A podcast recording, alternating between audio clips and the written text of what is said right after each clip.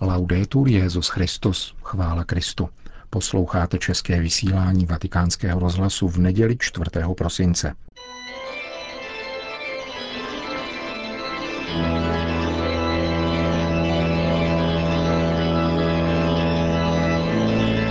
Církev a svět náš nedělní komentář.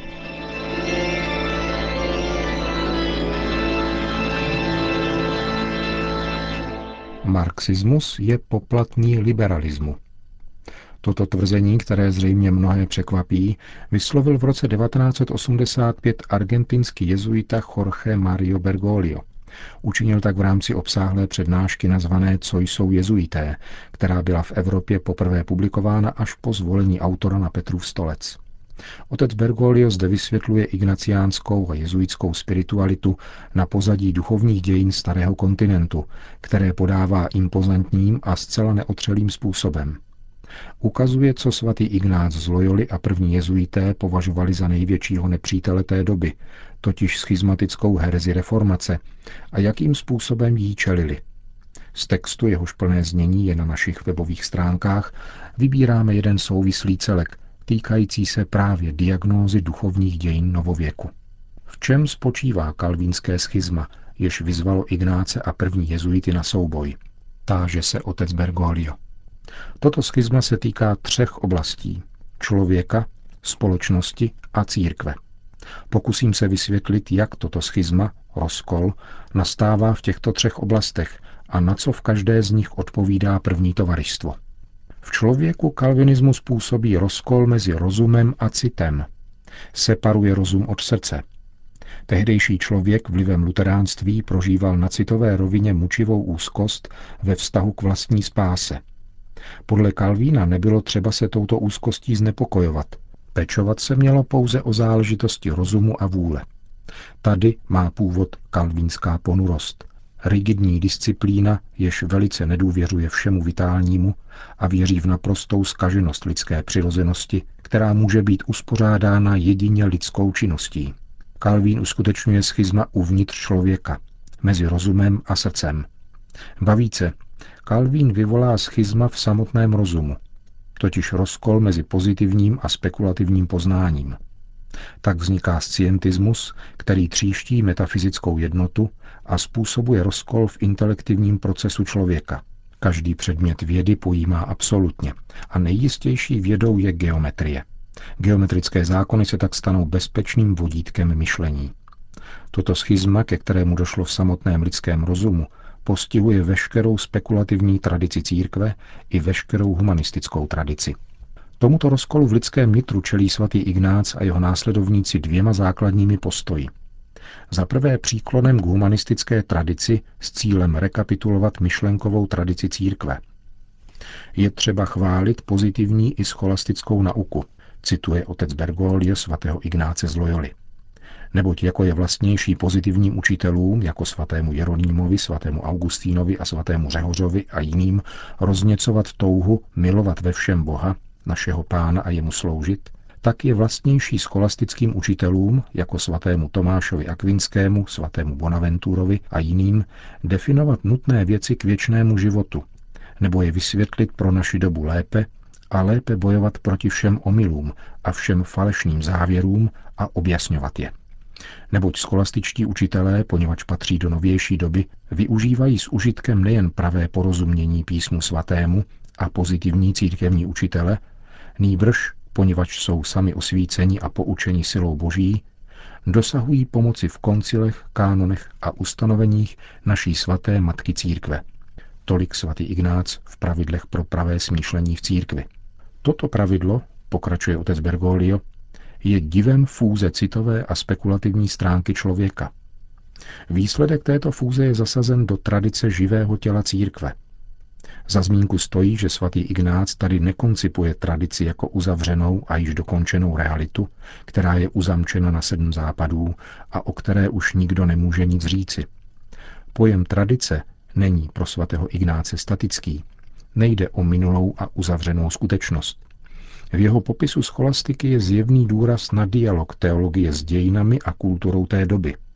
Jinými slovy, jeho pojem tradice je otevřený teologickému bádání. A toto je první krok, kterým svatý Ignác a první tovaristvo Ježíšovo čelí protestantskému rozkolu mezi rozumem a srdcem a v rámci samotného rozumu rovněž rozkolu mezi pozitivním a spekulativním poznáním.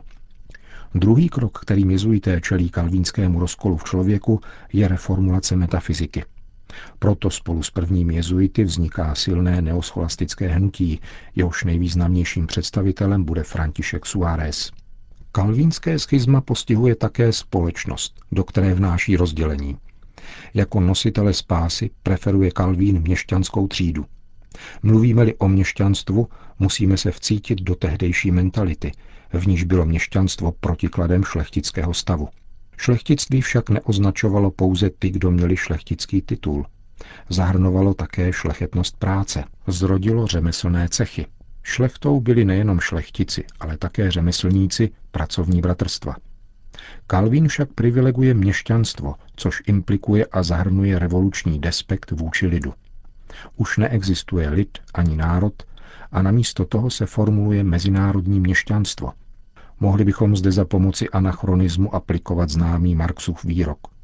Buržové celého světa spojte se, pohrdněte čímkoliv, co je v národě šlechetné, Tímto schizmatickým postojem se Kalvín stal pravým otcem liberalismu, který politicky zasáhl národy v jejich jádru, v jejich způsobu bytí a vyjadřování, v jejich kultuře, v jejich občanské, politické, umělecké a náboženské existenci.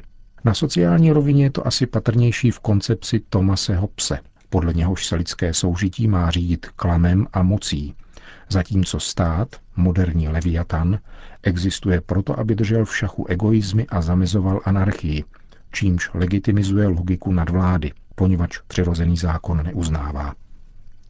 A potom je tu mnohem sofistikovanější, ale neméně krutá koncepce Johna Lockeho. Hobbes za pomoci absolutistického a racionalistického zdůvodnění přichází s nárokem moci, která nemá srdce.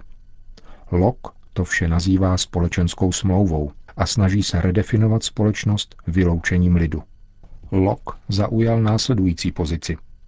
Přijal jakési přirozené právo za pomoci sloganu Rozum učí, že aby potom téměř magicky došel k závěrům, které opravňují sociální rozkol.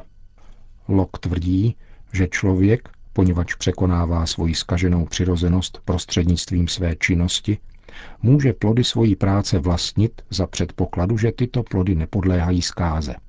Rodí se tak peněžnictví a monetární pová liberalismu.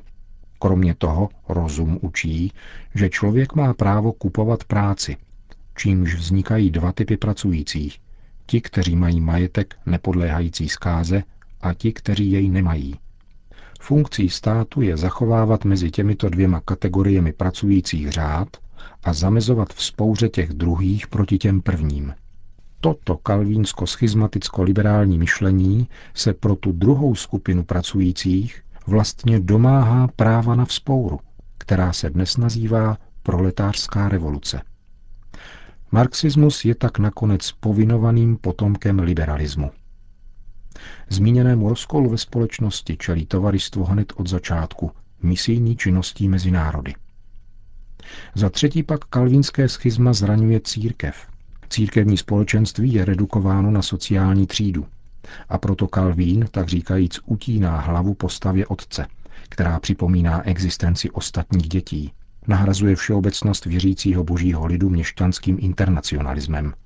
O dvě století později přijde na řadu osvícenský internacionalismus, Dělá si starosti rovněž s tím, jak odstranit postavy, které utvářejí cechy, propůjčují těmto pracovním a řemeslným bratrstvům jednotu a dávají konzistenci a sílu ostatním sociálním sektorům, totiž svaté patrony. Kalvín tedy odetne lid boží od jednoty s otcem. Odetne a odejme všem řemeslným cechům jejich svaté. A odstraněním mše připraví lid o prostřednictví reálně přítomného Krista. Této stránce schizmatu čelí svatý Ignác a jeho následovníci především příklonem k papežství, k reálnému a jednotícímu symbolu papeže. Dále pomocí svědců a všech svátostních prostředků. Pravidla pro pravé smýšlení z církví zacházejí v tomto ohledu do podrobností. Chválit spověď u kněze a přijímání nejsvětější svátosti, Chválit řeholní sliby, chválit ostatky svatých a svatým prokazovat úctu a modlit se k ním, chválit pobožnosti, pouti, odpustky, jubilea a rozžaté svíce v kostelích, výzdobu a budovy kostelů, stejně tak obrazy a uctívat je podle toho, co představují. Cituje otec Bergoglio svatého Ignáce. Myslím, že tím bylo popsáno kalvínské schizma v jeho třech aspektech. I odpověď, kterou na onu šílenou ideu, jak Chesterton nazývá herezi, dalo tovaristvo Ježíšovo.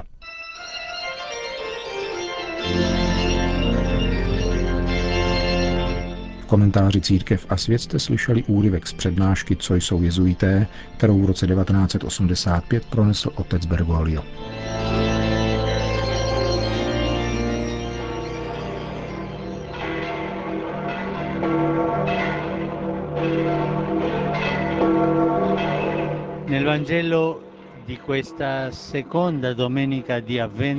V evangeliu této druhé neděle adventní zní výzva Jana Křtitele Obraťte se, neboť se přiblížilo nebeské království.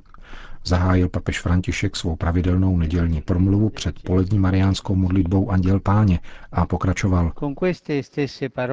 Týmiž slovy zhájí Ježíš svoje poslání v Galileji a tuto zvěst budou šířit také učedníci během svého prvního misijního poslání.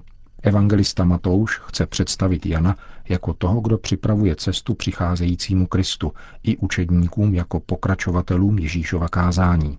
Jde o to též radostné poselství. Přijde Boží království. Dokonce je blízko. Je mezi námi. Toto slovo, Boží království je mezi vámi, je velmi důležité. Jan hlásá to, co bude po něm hlásat Ježíš. Boží království se přiblížilo a je mezi vámi. Je to ústřední poselství každé křesťanské misie. Když jde misionář, křesťan, hlásat Ježíše, nejde dělat proselitismus jako nějaký fanda, který hledá stoupence svého týmu.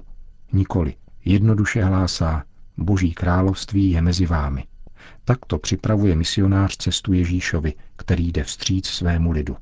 Co je to Boží království? Nebeské království? To jsou synonyma. Myslíme hned na něco, co se týká onoho světa, věčného života. To je jistě pravda. Boží království nemá hranice a přesahuje pozemský život. Ale tato nádherná zvěst, kterou nám přináší Ježíš a Jan ji předjímá, spočívá v tom, že Boží království nemusíme očekávat v budoucnu, níbrž přiblížilo se. Určitým způsobem je již přítomné a již nyní můžeme zakoušet jeho duchovní moc. Boží království je mezi vámi, říká Ježíš. Bůh přichází, aby nastolil svoji vládu v našich dějinách, v dnešku každého dne, v našem životě. A tam, kde je přijata vírou a v pokoře, sklíčí láska, radost a pokoj. Podmínkou, jak se stát součástí tohoto království, je prodělat ve svém životě změnu, tedy obrátit se, denně se obracet a denně činit krok vpřed. Znamená to opustit pohodlné, ale zavádějící cesty modly tohoto světa, úspěch za každou cenu, moc na úkor těch nejslabších, žízeň po bohatství, rozkoš za každou cenu. A namísto toho otevřít cestu přicházejícímu pánu. On nám neodejme svobodu, ale daruje nám pravé štěstí. Ježíšovým narozením v Betlémě si Bůh sám činí příbytek mezi námi, aby nás osvobodil od egoismu, hříchu a skaženosti, postojů, které jsou od ďábla, tedy hledání úspěchu za každou cenu, snaha o moc na úkor těch nejslabších, bažení po bohatství a vyhledávání rozkoše za každou cenu. Vánoce jsou dnem velké radosti také na venek, ale především jsou náboženskou událostí, na kterou je třeba se připravit duchovně. Nechme se v této adventní době vést křtitelovou pobídkou. Připravte cestu pánu, vyrovnejte mu stezky. Připravujeme cestu pánu a vyrovnáváme mu stezky, když spitujeme svoje svědomí a zkoumáme svoje postoje, abychom vypudili ony hříšné postoje, které jsem zmínil a které nejsou od Boha.